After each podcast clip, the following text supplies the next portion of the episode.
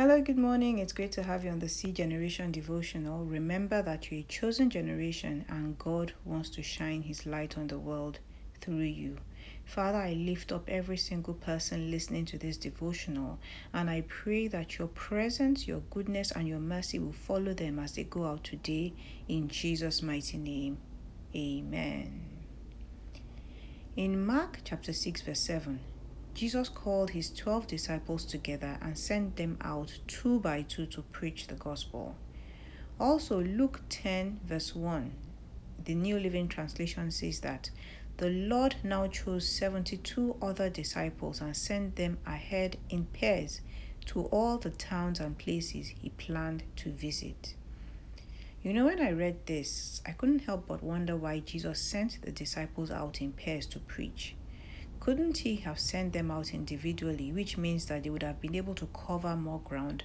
Because Jesus himself said, The harvest is plenty, but the laborers are few. So they would have been able to reach more towns and villages and spread the gospel faster, which would have made them more effective if they went individually. So, why did he restrict them by putting them in pairs? I believe that this is another equipment that Jesus has given to us, his children, to help us in preaching the gospel.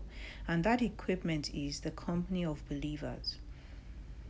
From the beginning, God established the need for us to do things together with others. When He created Adam, God said, It is not good for man to be alone, and He made him a helper. Also, in the Jewish tradition in Bible days, you need to have at least two witnesses to establish the truth. 2 Corinthians 13, verse 1 says, The fact of every case must be established by the testimony of two or three witnesses. So, when the disciples went out in twos, the witness of two people telling others about Jesus provided evidence that what they were saying was true.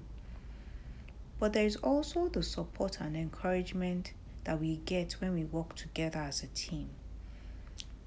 You know, the early church functioned as a group. There was a company of believers that provided a formidable team, and that made the church grow really fast because they studied the Bible together, they prayed together, and the Bible says they had all things in common. They were united because of their faith, so they were able to encourage one another even when they faced challenges. In Acts chapter 4, from verse 18 to 24, when Peter and John were told not to speak again in the name of Jesus, let's read what happened again. And they called them and commanded them not to speak at all, nor teach in the name of Jesus.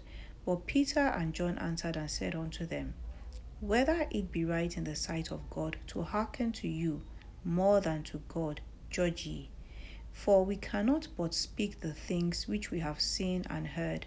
So when they had further threatened them, they let them go, finding nothing how they might punish them because of the people, for all men glorified God for that which was done. For the man was above 40 years old. Now, they're talking, the man they're referring to here is the man that was healed by Peter and John, on whom this miracle of healing was showed. And being let go, they went to their own company and reported all that the chief priests and elders had said unto them. And when they had heard that, they lifted up their voices to God with one accord and said, Lord, thou art God which has made the heaven and earth and the sea and all that is in them. Then verse 31 says that as they prayed, the place that they were in shook, and they were all filled with the Holy Spirit, and then they went out to preach the gospel with boldness.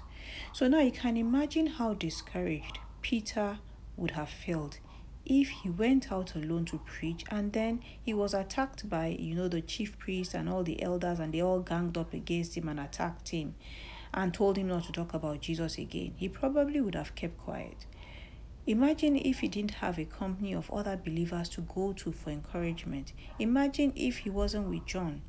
So we're more effective when we have support from other people who have the same faith with us. I know that with COVID 19, a lot of people are getting used to being isolated and doing everything on their own.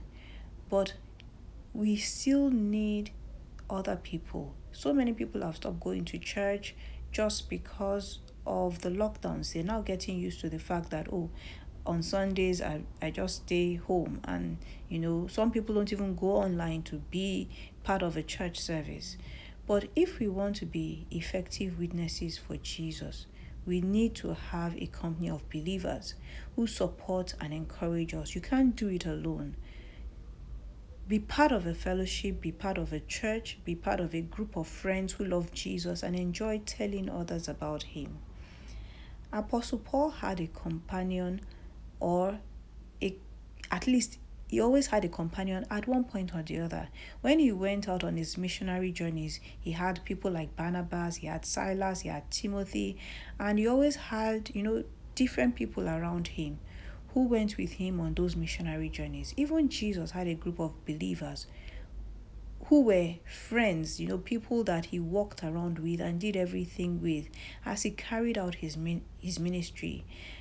Ecclesiastes 4 from verse 9 to 12 says, Two people are better off than one, for they can help each other succeed. If one person falls, the other can reach out and help but someone who falls alone is in real trouble. Likewise, two people lying close together can keep each other warm. But how can one be warm alone? A person standing alone can be attacked and defeated, but two can stand back together and conquer. Three are even better, for a triple braided cord is not easily broken. So, you need to find your own company, your own company of friends and companions who you can preach the gospel with and who will encourage you to share your faith and testimony about Jesus. So, Lord, I ask that you surround your children listening to this devotional with the right company of people who will support them and help them to tell people about Jesus. In the mighty name of Jesus, I pray.